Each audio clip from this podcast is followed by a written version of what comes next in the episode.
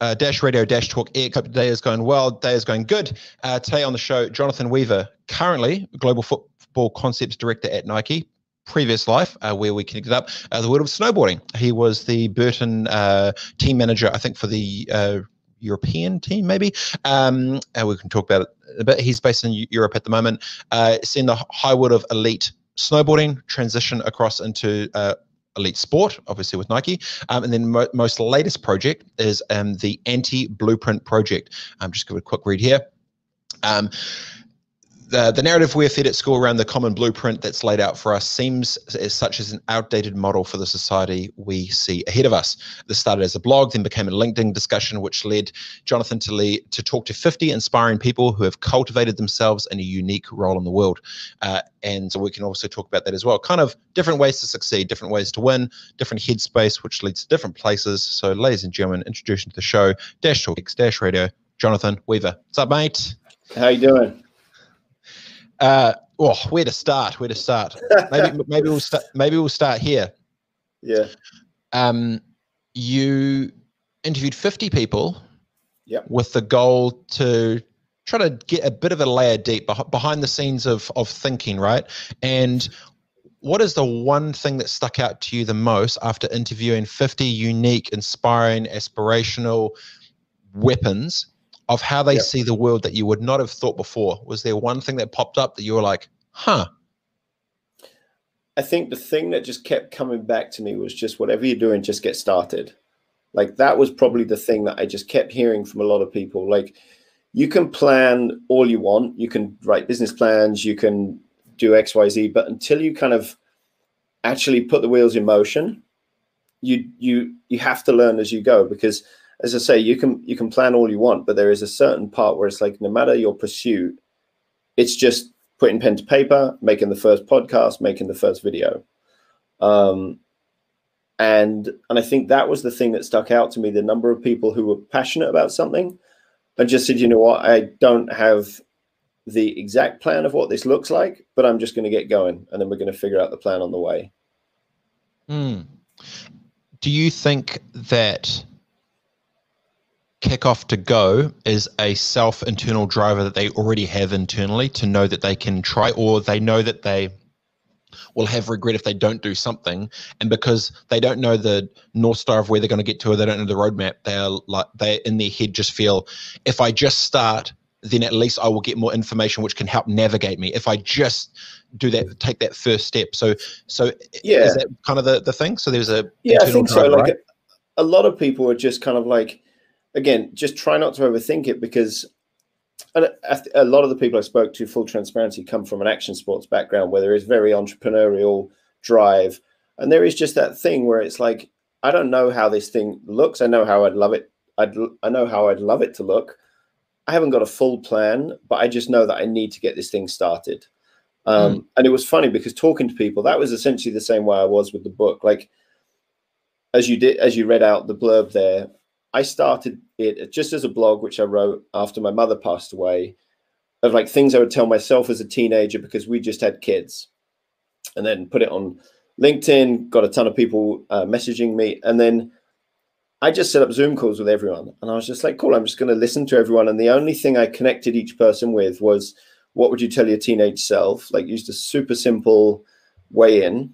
Um, and then I kind of went from there, and as I say, the thing that kept coming back for a lot of people was just like, just get started on whatever you're doing. Like, don't procrastinate too much because, you know, there's so many examples. Like, I'm sure if you look back at your first show on here or your, like anything you did, like, you know, use Joe Rogan as an example, right? Like, the other day he reposted his first podcast he did, like 12 years ago or something, you know, and the quality, you're like, this is terrible. this guy's never going to make it and then what 1500 shows later he's got a hundred million dollar deal with spotify. Mm, but hit, yeah i translate it a little bit to startup world where um, a lot of times people that work in a corporate environment um, that want to do a startup it's very much uh, reactionary on defense of oh i'm going to wait for this funding round. Oh i'm going to wait for so and so to give me a chance. Oh i'm going to wait to, to get this raise. Oh i'm going to wait for blah blah blah. And then those hustlers that actually go and create they're on offense of what is one single small thing i can do today to set me apart from the rest? What is if everyone else is on defense and going to wait what is one move i can do? And then if you just keep doing that day and day and day by day 100 yeah. you've got momentum that you've just self-willed and self-created and now the person's just waiting for the opportunity. And i've always thought extremely exact the same way of do not ever have your future dependent on someone to give you the opportunity for something yeah. which you could try and create yourself even if you don't get there but you create these little your own little little snowballs and your momentums right? Yeah and, and, and it's and, funny. Sorry i was just going to say have, like having worked at nike like there is that there is that thing where it's like well have all the different bosses signed off on this project you want to get after. Oh well you haven't got number 10 you need to get him on board. And by the time you get to number 10 number one saying the strategy is wrong. And some people play that game really well. And i think i've struggled at times with that. But what i have loved with the book project is like you can just get started and like you can convince numbers one through 10 on the, on the journey you know you don't have to have it straight all straight planned out at the beginning and um, i think where they feel that that gap is they need to wait for someone else to give them that opportunity opposed to if yeah. they create it's like well we're going anyway so you either get on board with my shit or yeah. we're doing it anyway and what yeah. i have definitely noticed in that similar vein is when the other side knows if something's in your head that you are going to go and create and do the train's already going regardless and weirdly enough you actually have more leverage in those situations than if you need them for it because if you need them they hold this power of you of like i will give you the invisible wand of of yeah. acceptance to to take one step forward, opposed to, well, I don't give a shit. I'm here. I'm going to do it anyway. So either get on board or piss off because this shit's happening. I've I've I've definitely noticed the more I deal with those that are on defense mode, but when I'm on full offense, the more leverage I actually have because then they're yeah. thinking they start it flips and instead of them feeling that they have the invisible wand of acceptance, they then have the invisible fear of missing out and then they get they get um, physical FOMO for what they know is going to happen and the momentum that builds with it. And it's such a funny thing because weirdly enough, time and time again with all these things, it's decoding the energy of what's actually happening to build your own energy. And all, the only difference is, in my head, I'm just saying, now stuff it where and go, and I'm going to do one single. Yeah. What is one single thing I could do right now, regardless who's behind me, opposed yeah. to, oh, I need to talk to Steve from accounts to make sure the strategy is okay to hit the P and L, and it's I mean, it's sport. It's elite sport. It's offense versus defense. And weirdly yeah. enough, when you see, I'm, I'm sure you've seen it, the translation of the action, action sports mindset to approaching business or their next goals are insanely different to the rest of them because what their normal yeah. is not normal, right? Is that something that you know, what, yeah. you kind of realize as well? And I would say, like, and in terms of even the 50 people I spoke to, I had a hard time, honestly, not just talking to action sports people, like people with a background in surf, skate, snow, whatever, because there is that inherent thing that, like, I could probably name you 50 people now who've done amazing things just from action sports background because you're kind of brought up to have that very entrepreneurial spirit. You understand marketing, it's inbuilt because, you know, I was a snowboarder. I, I always say I was a semi-professional. I think I got one check for a thousand bucks, right? So it counts. It, it counts. You you in pro. You in pro. but the thing is, like, free snowboards, like free clothes, you understand the transaction of like, okay, uh, this distribution company in the UK are going to give me this. I then have to show up at a trade show and I have to sing their praises, go for dinner with the dealers and the reps, and it's inbuilt. And across the board, like that that action sports mindset of just understanding the exchange of goodwill, services, etc., is just inbuilt. And so um, I definitely saw that and it, but then it was also interesting then to see that also because when you're from action sports sometimes you can get a little closed-minded. But then to understand that there are people in the fitness world who also go through those same things and they have that same energy. So that was a that was a real eye-opener. Did you you know when you talk about the the anti blueprint project yeah yeah. the start of that is to go away from what the blueprint is. So in your Yeah. head, what did you feel, or what do you feel the blueprint is that most people try to follow to to hit these successes? What did Yeah. you envision that path supposed to be that m- the majority of people would look at? Yeah, so um, and there was a few factors leading into doing a project like this, but one of them was there's a woman I work with. She had a 14 year old daughter in a school in Portland. So I was living in Oregon, right, just up the coast from you. You know, she's 14 years old, and I think she was paying $38,000 a year for her daughter's education, right?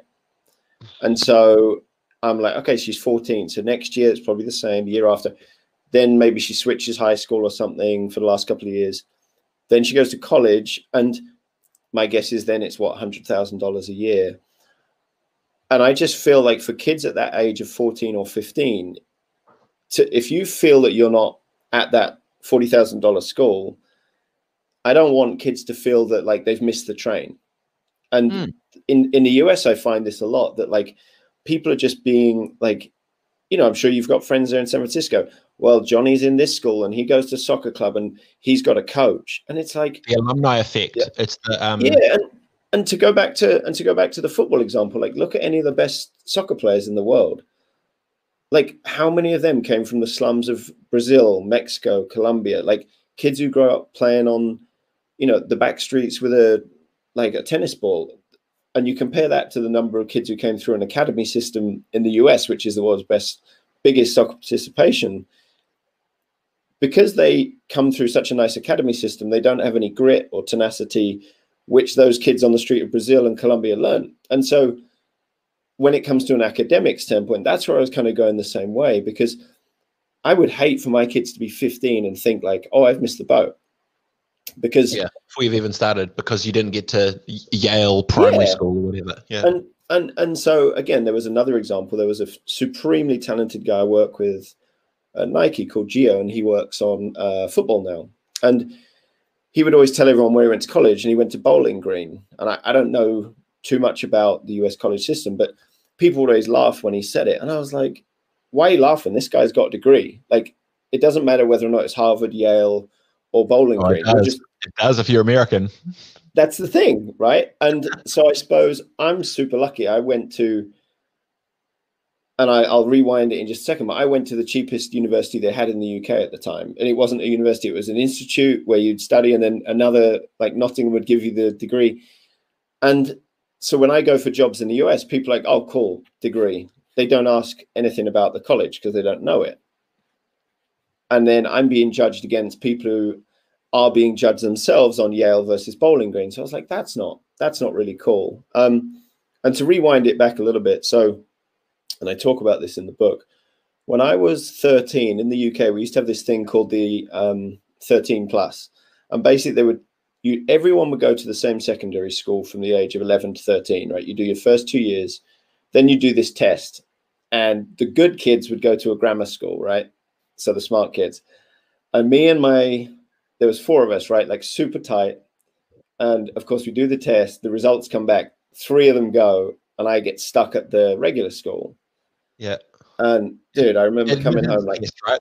We had that for high mate? school. You, it's a, Yeah. I think it was like a admittance test. We had to do it to go into high school. Everyone takes it before you go, and then it, it finds out what class you're going to get grouped, and you're like, ah, I'm with the dummies. Shit. yeah, and you know, and so like, first of all, you lose your like whatever social status you may have as a thirteen-year-old boy, which is pretty much none anyway. But you may you may lose your like friend group, and then you're like, oh, cool. So now I'm just in this second-rate education system. Okay, cool. How how's that going to work? And so, but then when I look back, that never, like, I guess I use that as a motivation to be like, right, it doesn't matter what I've studied or which class I didn't make. I ended up working at one of the best companies in the world. And I just wanted other kids to know, like, it doesn't matter. Like, even if you're not getting through college, even if you don't finish high school, like, plenty of people I spoke to didn't finish either of them. Well, it's a it's an invisible stamp of worthiness, right? It's, Yeah. Um, and when it's built in, then like I, I clearly remember when going into our high school, there was this smart class, dumb class. Yeah. And it was like Yeah. it's pretty simple. It was like, oh, smarties, you got over six. The stuff you guys, you the the brainy boxes they'd call them. You the brainy Yeah. the brainy box group, and then we'd just be like, oh yeah, mean just doing our own sort of shit. But you're exactly right. But the thing that I have noticed with the American pull of it, and I don't know if it is the alumni effect or what it is, but I remember talking to my auntie over here, and she's a CEO of a big um, uh, insurance company. There's like fifty thousand people. Mm-hmm. You know, she's she's gnarly. Yeah, like Nike. Yeah. And she was just saying, you know, it, it's so massive that the hierarchy is just absolutely insane. That there are literally thousands of people that look exactly like everyone else. So that alumni effect of, oh, you're one of us. Oh, okay, cool. You you can come play, opposed to the millions that aren't. And yeah. weirdly enough, the thing that I've I've noticed differently about in in New Zealand anyway was, um, when and maybe it is over here too, the top top top leaders or business decision makers or or kind of titans of industry their EQ is so amazing that they can look at anyone and they don't actually see IQ or where you went to school or what you actually did or what you look mm-hmm. like, dress like, talk like, act like. They can just see you as an individual. Do I like you? Do I trust you? Do you execute? Do you have the headspace and the intellect to actually get us where we need to go? And yeah. what I've, what I've, from what I've seen anyway, that feels like the middle is so stuffed on hierarchy of this invisible stamp of what they think it should be to you be good enough to come play in the cool group but the actual weapons they don't give a shit and it's so true. weird because it feels like the the the twos and threes i call them in the middle they're playing the wrong game because the and then yeah. so many of the fours at the bottom of the pyramid they're trying to get up like oh that's the path i need oh i have to boom, yeah. boom, boom flips directly into the, the next point, which is then those types of leaders that want that hierarchy and position, they don't make the best decisions that are in the best interest of their business. They make the best decisions which will give them the least amount of risk, not to jeopardize their LinkedIn profile title going one step up on their direction. Mm-hmm.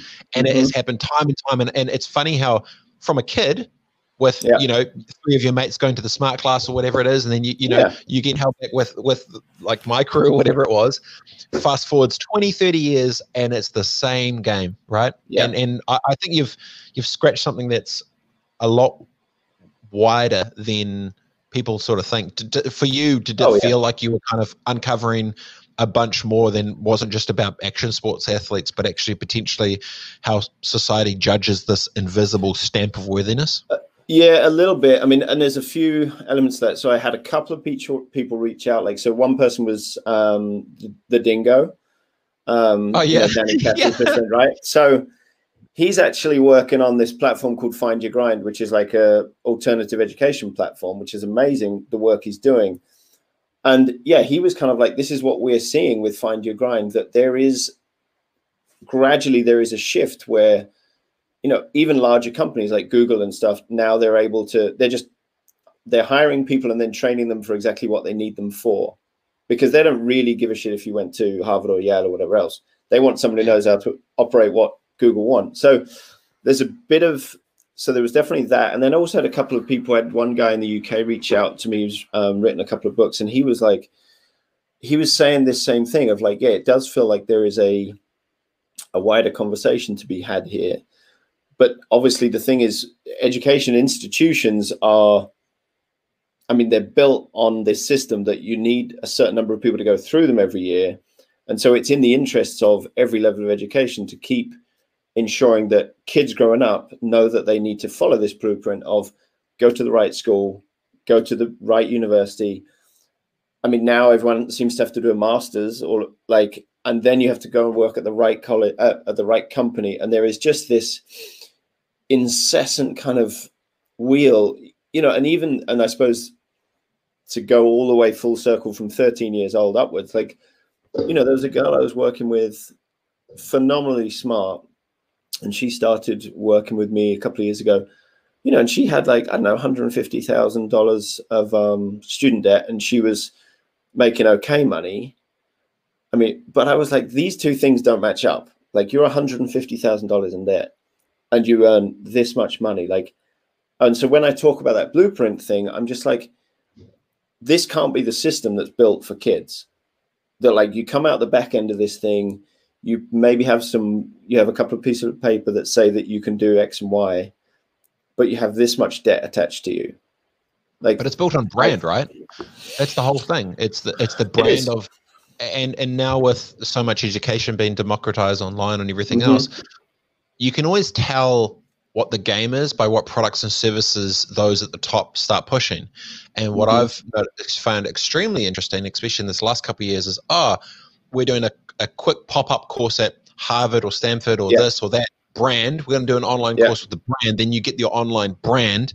Um, and I, I, remember a friend of mine went to one of these uh, Harvard sort of. Don't get me wrong, amazing, intellectual, crazy, great, great. Oh, I did one recently. I did one recently with Harvard. 30G or some shit for three yeah, weeks. I didn't do that like, one, but like some crazy yeah. pop up gnarly shit.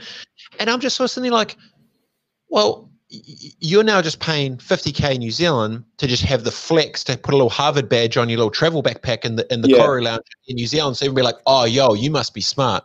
So it's yeah. still it's still educational flexing, right? There's still these yeah, stamps flex. Yeah. And Static. there was one there was one guy I spoke to actually called Oriel Davis Lyons. So he's the creative director at Spotify um, in New York. Super good guy. And basically the reason I noticed him was on LinkedIn he had this one post. I'll send it to you, but it was it was along the lines of, um, and he studied in New Zealand, and he was like, I went to um, I went to a night school. You got a brief once a week, or once every two weeks. You got a brief. You had one class once every two weeks, and then you had to just work on your own. 12 weeks and at the end you put your creative book together and then at the end of it you go to a there was a room above a pub someone put some money behind the bar and then all the creative directors from the local agency came in and then they would hire people based on that that's cool. And he was like, that was my education. And, you know, he was kind of reaching out on LinkedIn to people, was just like, if you're, if the barrier for you is the $40,000 price tag, like reach out to me.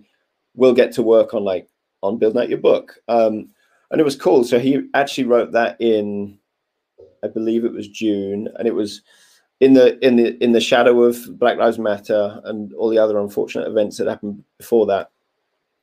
And so he did this post, got a ton of engagement, and then someone actually reached out to him uh, from the One School, and he set up the One School New York, and it's essentially a creative education platform um, for young Black creatives.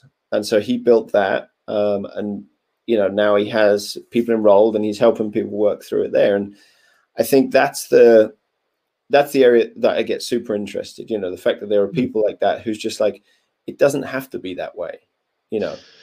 Well, if you rewind back the the optics of what winning was, winning is starting mm-hmm. to look a lot different now. If if you think about um, entrepreneurship, for example, you know, when I was, you know, 11 years old, trying to, you know, swap out two gig to four gig hard drives, and I was trying to, you yeah, know, just get my little, whatever I was up to. Um, it, entrepreneurship was seen as like, what? Like, yeah. you're not going to college, or you're dumb oh you're not going to university? Yeah. oh you must you must be an idiot whatever it was. Yeah. the, the, the, the rise of silicon valley mark zuckerberg wearing a hoodie you know elon yeah. musk richard branson blah blah.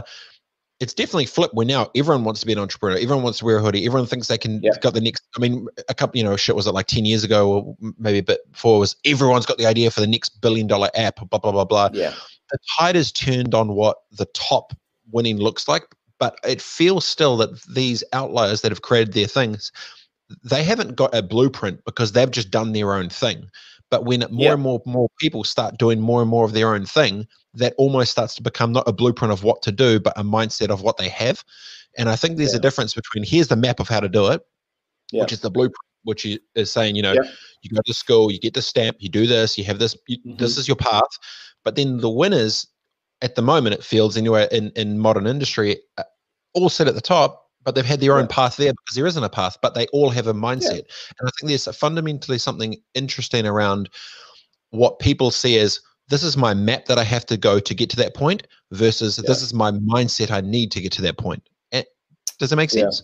Yeah. It it it does hundred percent. And I think that's such a good point around having that that clarity of where you want to go. Um, but it's I suppose the other interesting thing that I tried to do in the project as well was also find people who, because as an inspirational as a Mark Zuckerberg, Elon Musk may be, I also kind of wanted to do it for kids who are just like, you know what, I just want to be happy. Like there's a guy up in Oregon, Foster Huntington, right? You know, and he and there's another one called Colin Mooney, and they've both built tree houses, and they're basically building these tree houses um, up there with the goal of renting them out on Airbnb and just you know you get to a point where you have enough revenue to live on and that's your version of success yeah and and and that's it's funny. I've been going through this recently as well of just like, what does success actually look like? Um, I actually held like a couple of goals workshops the other day, just to challenge people. Like, right, what does success look to you in five look like to you in five years?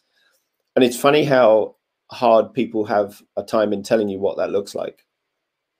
Um, also, depending on their age with where they're at, because the energy sure, shift, yeah, your perspective. I'm sure you know. I've got two daughters under three. You've got, you know, mm-hmm. um, you've got Fano now.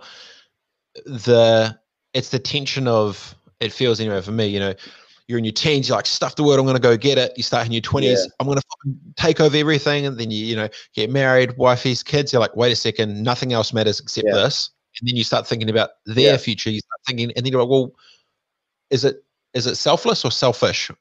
whose turn is it? And you know, I feel as with as a That's father a of two young daughters now, it, it's not selfish now. It's been selfless to them. It's like it's about them. Stuff yeah. you. It's them. But exactly your point with what happiness is. I've got a good friend of mine, um, Mad Dog from from Wanaka. He actually used to be this uh, uh, the groomer at Snowpark who'd do all the stuff the Burton opens. You know, he, he has built his built his pad. He's got his uh, wood workshop. Mm-hmm and his whole gig is yep. I'm just going to sit here. I've got my my um uh, my handmade uh, concrete oven that makes pizzas, and I've got my little um, bonfire around it. And if I, I might just s- smoke weed, make epic artwork, and just live the flipping dream in Wanaka, and I am good. Yeah.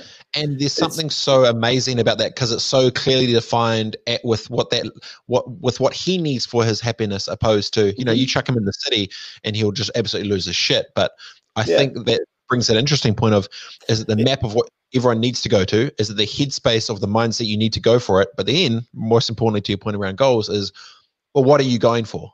What is the goal? Yeah, and why? Yeah, and it's, it's funny you say that. So I'm actually in, in my friend's spare room here with next door neighbors. But he works in the winter, he works shaping the snowboard park in one of the local resorts. And in the summer, he works um, as a greenskeeper on the local go- golf course. He loves snowboarding and he loves playing golf. Crack that. He's cracked. In the times in between, he loves running marathons, drinking beer, and just playing music. And it's funny because I always, I always tell him this. I'm like, that what he has, like a clarity of like this is what makes me happy, is beautiful because there there are so few people who can ever find that where they're like, this is this is the thing I want to do. Um, and as I say, I've been going through this a little bit recently as well of like, because we like we set a goal, man. The last five years we set a goal of like, we want to live by the beach, and uh, with everything that went on over the last couple of years so we came to Portugal last year and we ended up buying a house in Portugal. Like we saw one online, we missed it, and then this the realtor calls us. She's like, "I've seen a house," and this was in December before the pandemic. And uh, I show, and I, as soon as I see this link, I'm like, "Oh, if I show my wife this link, we're done." I show it to her, and she starts crying. She's like, "That's my dream house. We got to buy it." And so I'm like, "All right, I guess we're." So we start the thing. We're like, "Can we get some money? Can we do this? Can we get the loan?" And next thing you know, like in February, we bought a house just off the internet in Portugal by the beach. Never seen it. Never seen it. No, just just some pictures. But so then the funny thing with it, we were then, you know, like the people living there, they stayed, and then the pandemic happened. They stayed through June. Oregon, Portland was kind of shit in the bed. We were like, right, we got to leave. So we jumped on a plane, like literally called Delta on a Saturday, jumped on a plane on a Monday, flew to Portugal, and then when we got there, like a couple of days in, I was like, this is so weird because this is the goal I've had in my mind for 10 years. And I suppose in your mind, you're always like, oh, yeah, when I hit that goal, there's going to be champagne. And, just pop and I was like, yeah. And I was just like, oh, so is this, this is it, I guess. I was like, this is a goal that I've achieved. And it's an amazing feeling, but it's also then first of all you have to like reshift your goals a bit of like right where are you going to go from here, but then you also have to and I'm terrible at this, but you have to just be like okay cool enjoy it like have a little bottle of champagne like yep. not to congratulate yourself because I think that I w- I don't do a very good job of that, but I was always just like yeah okay get comfortable with it and then set the next goal and off you go. Yeah, uh, uh, um, I've had a couple of probably you know maybe three big wins in my life where I've been like, yeah. I still to this day haven't had a a friend's family celebratory party for I'm it. I didn't have a blowout. I didn't have it. I my brain was already on to the next. And when you're just Yeah. when you're thinking about, you know, it, it, the I, I remember I was 20, maybe 27 or, or whatever it was, and I started this one of New Zealand's first co-working uh, workspaces. Yeah. Eventually grew to 10 different locations, blah blah.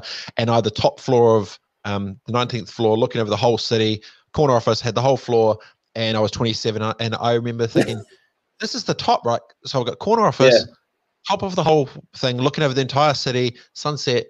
Huh. Well, now Yeah. what? But, but for me, that was never that goal. But to your point, when you're sitting there, I, I just wrote down, you know, when you think, you're like, this is it, with the exclamation mark, like, this is Yeah. it. And you stop, and you're like, this is it? Question Yeah. mark. And it changes That's from the exclamation point to the question mark. And then and then you go, the next one was like, is this it? And then you're like, Yeah. oh, discovery again. You know? Yeah, and it's it's nice to do that as well because I guess I'd I'd had that goal the last five to ten years, and it was get and I was I suppose in my mind I was like, man, is this just a thing that's going to be there, and I don't know if I'll ever achieve it.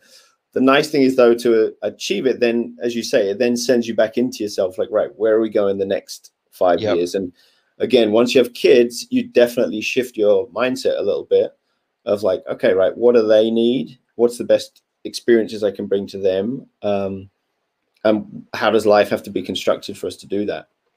And it's your duty to. Now, Yeah, too, it's like that's on you and your decisions with where you where you're logistically located, who's around you, who's in their circle, what they see, look, Yeah. listen, learn, that whole thing. You, you know, you craft that world which shapes them for that next generation too.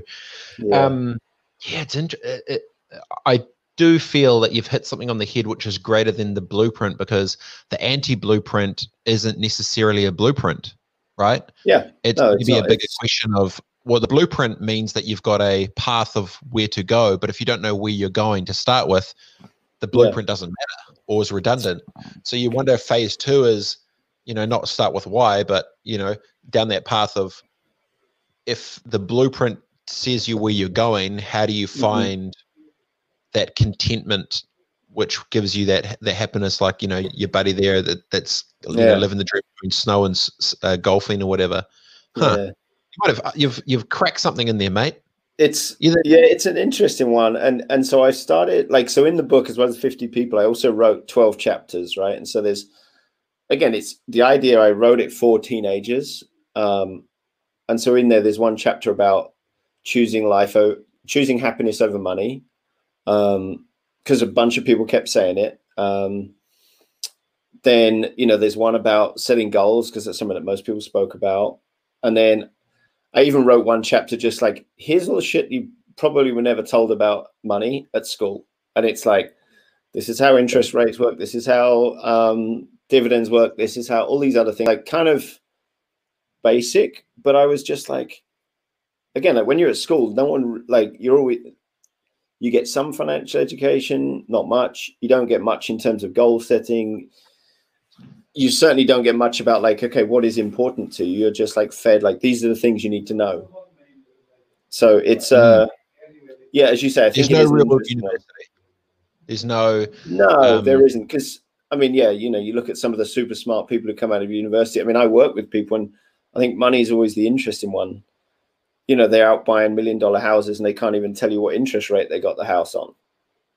And I'm always just like, well, but Yeah. they're balling out dog they're balling out as long, yeah, I mean, as long as the gravy train keeps going, you know it. But like the minute Well- the gravy train stops, yeah i've i know a couple of people who are really really smart with money stuff and the way they th- talk about money it's used as such a an asset like it's Yeah. it's it's a weapon they use it as a weapon like okay Mhm. So my game plan is this, my strategy is that, but eventually, at the end of the day, um, I'm going to construct this strategy to take all that money to do this, those things, and they start working in.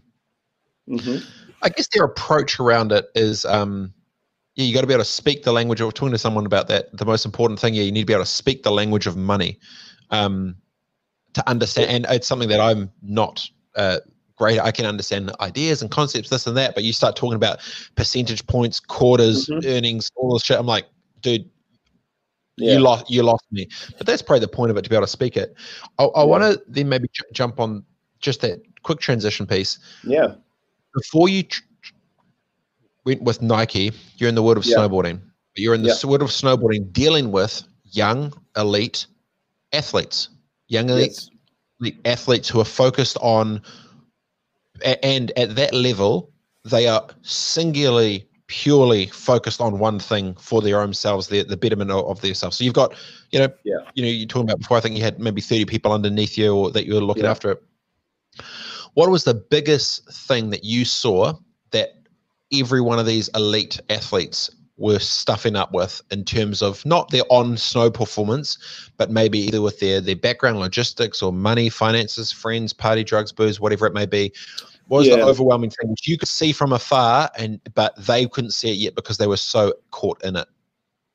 Yeah, and I would say this isn't blanket for everyone. Like there was some super good kids, but just in general, like the money side of things, just you know, you had we had athletes who, with our at Nike, you know, with the money that we had that we were paying athletes at Nike, plus other sponsors as well, up to half a million a year. You know, and if you get paid that for say three or four years, you know, knowing what I know now, you would like to think, okay, I construct, I can construct a future for myself where I've got a solid base at least.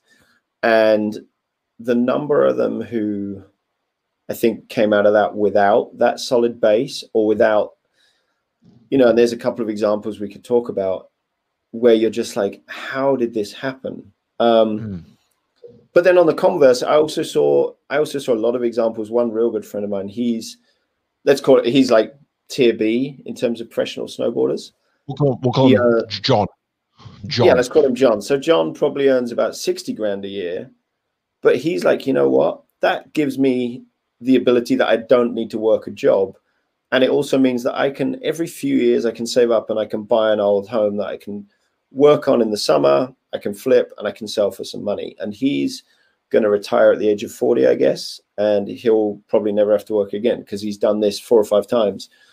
And I look at that and I'm like, man, that is so smart. And he's probably gone, it, it probably takes him 10 years to earn what one of these other kids may have earned in one year. And so I think the yeah, how how to set yourself up financially. And I would lay, to be honest, I would lay some of the blame at some of the agents who work in the sport. Because you know if you've got an ass, if you've got an, a person who's earning half a million a year and you're not having a conversation with them about have you bought a house? Have you paid your taxes? Have you like are you saving stuff? Then i kind of feel like it's a bit of a dereliction of duty. And you know there's plenty of examples of athletes who were earning crazy money who within one or two years were bankrupt um, yep. And I know, that, that, I know, the flood of early two thousands was out of control. The money that was floating around, the yeah. early, um, yeah, the the Unink crew, all of the the big money with the new brands with the Flow guys coming in. Yeah. When Monster Rebel came in the mix, Nike yeah. first came on the scene. Mm-hmm. Oakley was making big pushes. There was a insane gold rush of cash from maybe yeah. you know, 2003 to 2008 felt like it was pretty flipping gnarly. Yeah. I mean, you, you, know, and I, I would say if you look now within snowboarding, I'd say you've probably got 10 people who are, let's call it full time pros, and they're earning good money, right? Maybe 10 people. And if you go back to that period, you know, we got out of snowboarding at 2014. So I'd kind of say that that was the end of a golden era. So all the like the decade before it, say mm. 2003 onwards, there was probably I don't know, hundred over a hundred, maybe more. Yeah. I mean, shit, we had thirty-five on our team, so there must have been more than that. it's yeah, but the, it, it always felt like it was a it was a it was an arms race for brands, um, because there was so much money coming into it as well. Yeah, and it felt that everyone was just jumping in the mix and going crazy on their own their own team, the power teams, you know. And yeah. I think I think True Life and Forum probably had a lot to do with the stamp of yeah. what a brand meant around yeah. the team because all of a sudden there was a direct correlation with the team and the video being the dopest, which meant their yeah. product must be the best, which meant that it, that was just the shit. And so then you had the sort of uh, intersection of, as well, it felt anyway, then the production companies that were controlling the media getting mm-hmm. tied up with brands of, oh no, now you can't yeah. film with us, but you can because your sponsor paid the 30K to film and then yeah. you can't. And so weirdly enough, it kind of felt like it started sort of manifesting toxicity within its its own ranks because of the business model of how the the the media was getting created right it, it felt yeah I, I, remember so many conversations of oh he can't come on this trip because he's not on billabong oh he yeah. can't be in that he can't get us there because burton is sponsoring this film not that what yeah. what responsibility agents financially yes but jumping into the snow side of thing what responsibility do you think the brands and the media actually had um, that did good or bad for the sport? Because I think there's a bit of blame on both, right? Yeah. So I think on the brand side, there was, as you say, I think an arms race is quite an interesting way of terming it because you had, you know, the two sides, right? One, the editorial content based athletes who were, and it was like, we need the most stacked team. And we did it at Nike, right? We had Nike, we had slash Nike snowboarding, and that was Nicholas, Gigi, Jed, all the dudes, right? But then on the other side, we had the guys like when the Olympics came out, all of a sudden everyone was like betting that like the Olympics was going to be this golden goose that would transform everyone's fortunes. And so it was like, we need these people. And then the other, and on that side, the thing is, a lot of the people who are then controlling the money with the brands are people who know traditional sports marketing models. So they're not from a snowboarding background. So they're just like, who's the best? And you're like, okay, it's the equivalent of Tiger Woods. Well, we need him now. And it's, I had plenty of those conversations where it's like, okay, I don't care what it takes. We have to sign this person. And you full well know that maybe that athlete doesn't have the doesn't have the pull in the yeah, they don't really have the pull in the core. They are winning some competitions, but if they don't have the personality, they're not going to sell any product. But the person who's making that call basically their boss, that's what they see as success. You know, they're looking at numbers on a spreadsheet and they're seeing, okay, well, in basketball, we have 82% share of presence in the NBA finals. Like we need in the Olympic finals in snowboarding, we need the same thing. It, and when you apply that model, you can end up you just pipe again, not Danny Kasses. That's the thing. You end up with pipe jocks, not Danny Kasses, and then you get into this just like and you see it now. Like, unfortunately, I feel like we're at the back end of a bad experiment in snowboarding where now you've got all these kids learning to snowboard on bags and doing all these crazy flips. You have, apart from Mark McMorris, you have like basically a whole Canadian team of dudes who can do every flip and spin and quad there is. And I don't know even if any of them have got any sponsors, which is, you know, and I think about this as a parent, like the stuff they have to do is crazy, yeah. but we've kind of bred this model of the two sides where you're asking kids to win every competition. The only way of doing it is just to train like a jock, unfortunately. Yep. Um, but it's not selling product, so it's not helping brands. And then you you, you go t- to this point now. Um, I'll flip a quick second as you go. Um, now a influencer that understands clout on uh, Instagram against uh, you know, mm-hmm. a, a, Jake Paul or whatever to, to Conor McGregor can sell a million pay per views because they sell it, even though the biggest bosses in the world that are ranked 10th through 100 probably don't make anything. Yeah. Back mm-hmm. to the mm-hmm. snow point, I remember clearly in, might have been 2004 or five, maybe it was five. Um, at Snowpark, the Chinese team came over, and I remember oh, yeah. they hired out the apartments or some shit, and then and I was like, "What's going on here?" And they were out at seven thirty in the morning, going for a run around the car park with their mm-hmm. coaches, mm-hmm. doing stretches. And we roll up, and I'm like, "What is this shit?" They're like, "Oh, they've taken ex-pro gymnasts that are washed up yeah. at 13 or 14. They're going to turn them into snowboarders." I'm like, "What?" And they're stretching. Yeah. What? And then in 2007, I remember we went down to the gym, and then and then Keir Dillon was in there with uh, Daniel Franck or whatever, and they were doing just full like gym gnarly workout, like going yeah. hard. And I was like, what is happening? Then there was this whole uh, pipe jock thing came through. Yeah, then yeah. it was this whole um, the coaches, and then all of a sudden the the energy started changing. Then I remember seeing, you know, like little Kiwi kids with their parents driving them up at seven o'clock for yeah for breakfast up on the hill, and then first thing I'm like, wait a second, oh, this is becoming, I think then that yeah. split became between, oh, I do comps for my future, or I do basically I'm I'm going to shoot and create media, or I'm going to go Mhm. this other way.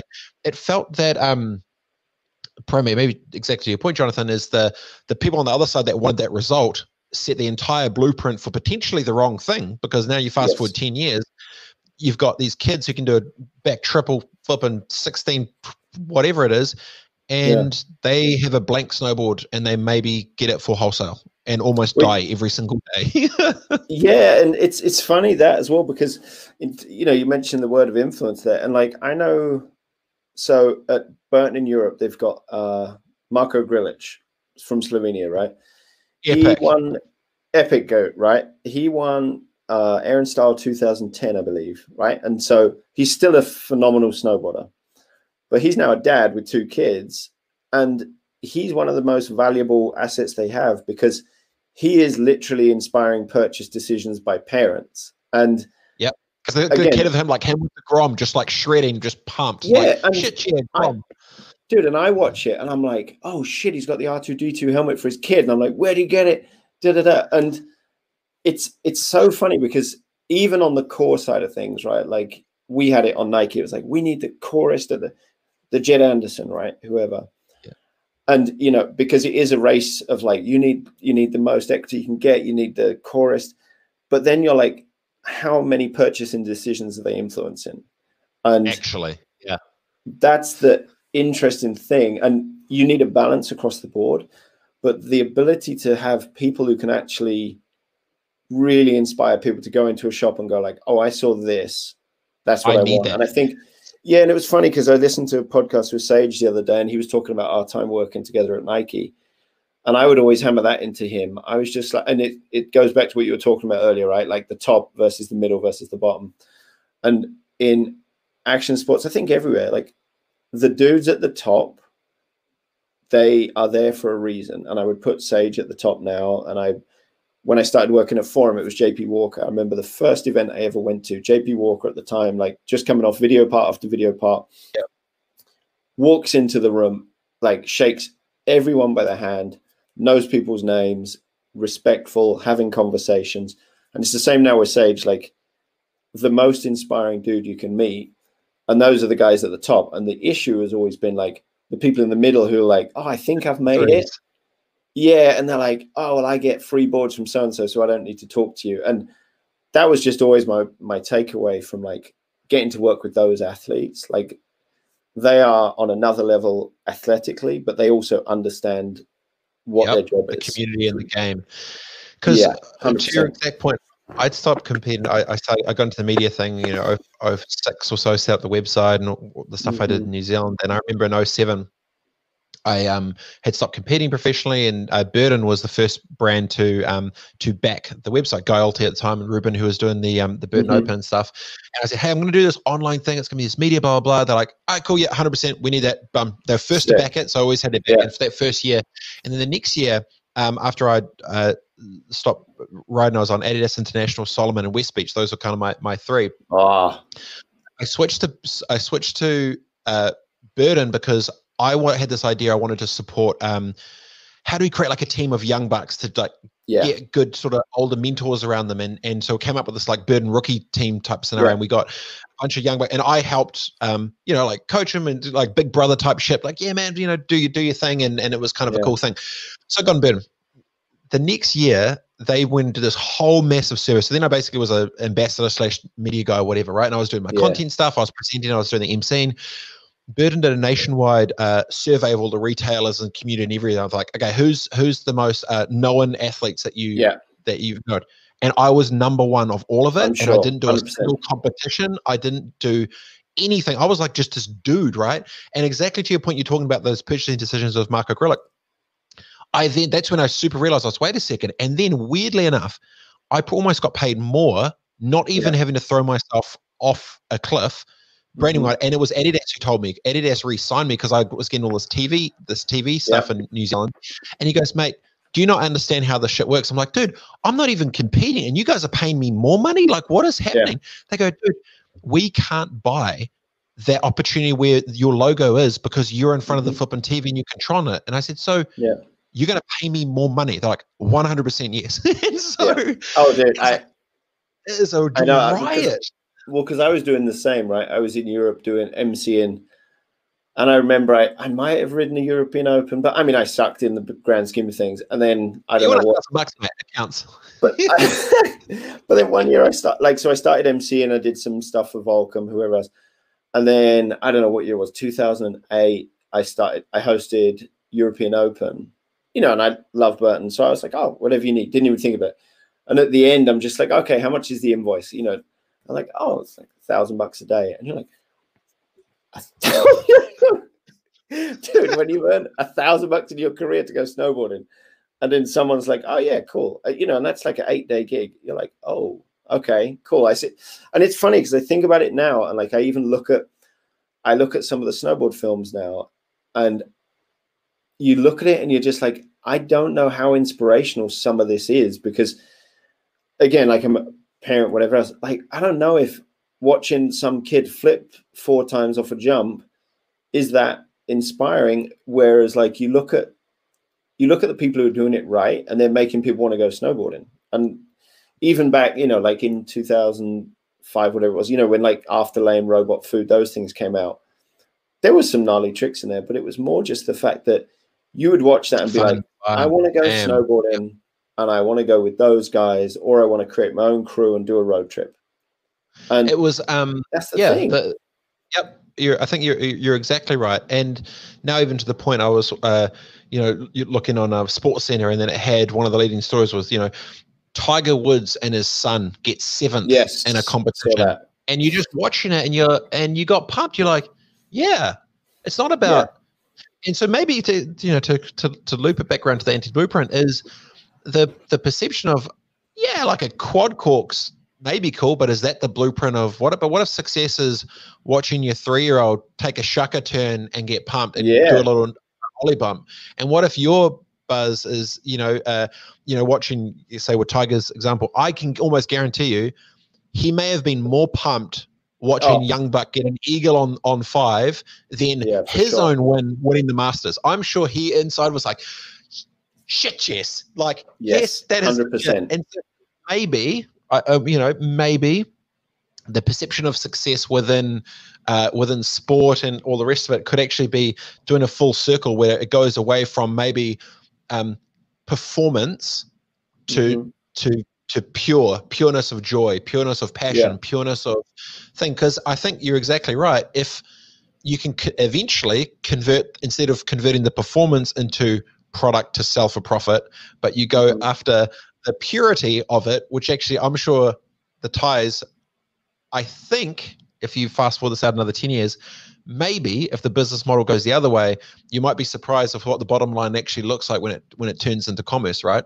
interesting mm-hmm. yeah and you see it, you know, you see it across the board. Like it's funny. There's one brand in snowboarding, Korua, um, and they've they've made turning their thing, right? And so when they first came out, you're like there's a brand, and they're just focused on turning. But you watch their edits, and it's all beautifully shot, black and white, but it's just turning.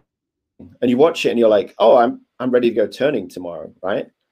And you can do that with everyone. Like my friend's daddy comes here for Christmas. He's like 65 we'll watch an edit and then we'll go up and just turn. And I think, yeah, to your point, like we'll look back in 10 years and I'm sure the whole landscape will look different where it's like it's it's whatever inspires people to go and take action. Um, you know, and I that's where sometimes some of the non like some of the more mainstream sports are great because it's like anyone can see Cristiano Ronaldo take a free kick. You know you can line up outside you know with the with the trash cans and pretend you're cristiano ronaldo with your hands on your hips and take a free kick. It's it's just what inspires people to move and take action. I think that's the, the main thing you know well as, as humans evolves and change the trigger points of what lead us to that call to action for action i think will mm-hmm. change mm-hmm. um, yeah. Uh, with those things it's flipping interesting all right um, so if people want to buy the book see the book I guess you can't really yep. ship many books right now, but if um, if they would like to see the book or whatever, where can they go to? What can they do? We we can ship books. So we actually have a fulfillment center in Germany. We didn't do it in England, oh, there you go. The whole Brexit thing, yeah. Um, so it's uh, the project.com or it's on Instagram at the anti-blueprint project. Um, and yeah, just I'd say anyone who's intrigued by it, get in touch, share your stories. I'm more than happy to chat as well. I do feel that there has to be a follow up because if the anti blueprint has clearly defined that the map to success is not what it was, then the next one mm-hmm. has to be surely how do you actually um, navigate the headspace of finding you know the, the purity instead of the potentially the performance or the placement or positioning right? There's something around the p's there. Yeah. I i'm and i right now i'm going through that process in my head of like what's what's the next step? Because the easiest thing like tons of people said like when's the next one? You could find another 100 people do it. Um, and i would love to again because of the conversations it enables you to have Mm. But I think it's the synthesis of what the people are talking about, which is where it becomes interesting. And that's something that I'm probably going to need a few months to work through a little bit and actually, you know, delve a lot deeper into because yeah. um, I think it's it warrants that kind of thought process, you know and you definitely didn't expect that when you you know did a simple blog post and some linkedin stuff and now you've got the book but then all of a sudden you're like wait a second it feels like this is some sort of real world thesis i need to try and dissect and yeah. decode. And it's funny that as well. Yeah it's funny that because i've had people write, hit me up who've written books and they're like oh you should do this. You should think about this. I'm like dude this was just this it started out just as a fun project through the pandemic and now i'm having to like give it the thought it deserves Mm. It's but it's I think the thing that I would just encourage anyone to do is like if there is a you know you said it earlier if there's a scratch that you got to itch just like get into it spend the time looking at it um, because the thing that I found personally is and you've probably found this as well Robert is just when you when you write or you do, follow a creative passion or you have conversations with people it just gets you to level up your thinking a little bit mm. and take you out of your day to day and that's that's the thing that I love I put a um, a mathematical equation there. I put uh, purity times passion is greater than performance times position. Wow. All right, you might have the intro chapter in the next book then. Mate, here to help. And just like that, we're done in this. Um, right. Appreciate it. I think there's something in there. Um, I really appreciate your time, Jonathan. I know you're a very busy, busy man have fun in the pad in Portugal. Stay out of uh, well trouble with the lockdown. And I have a funky feeling that we'll be revisiting some of these topics sooner rather than oh, later. Man. Anytime. It's my absolute pleasure. So fun. Awesome, brother. Hey, appreciate it. All I'll right. talk to you soon, bro. All right, yeah, man. man. Take care. Bye. Peace. All right, Jonathan Weaver joining us, uh, Dash Radio, Dash Talk X. Appreciate the time, everybody. Uh, very smart man indeed.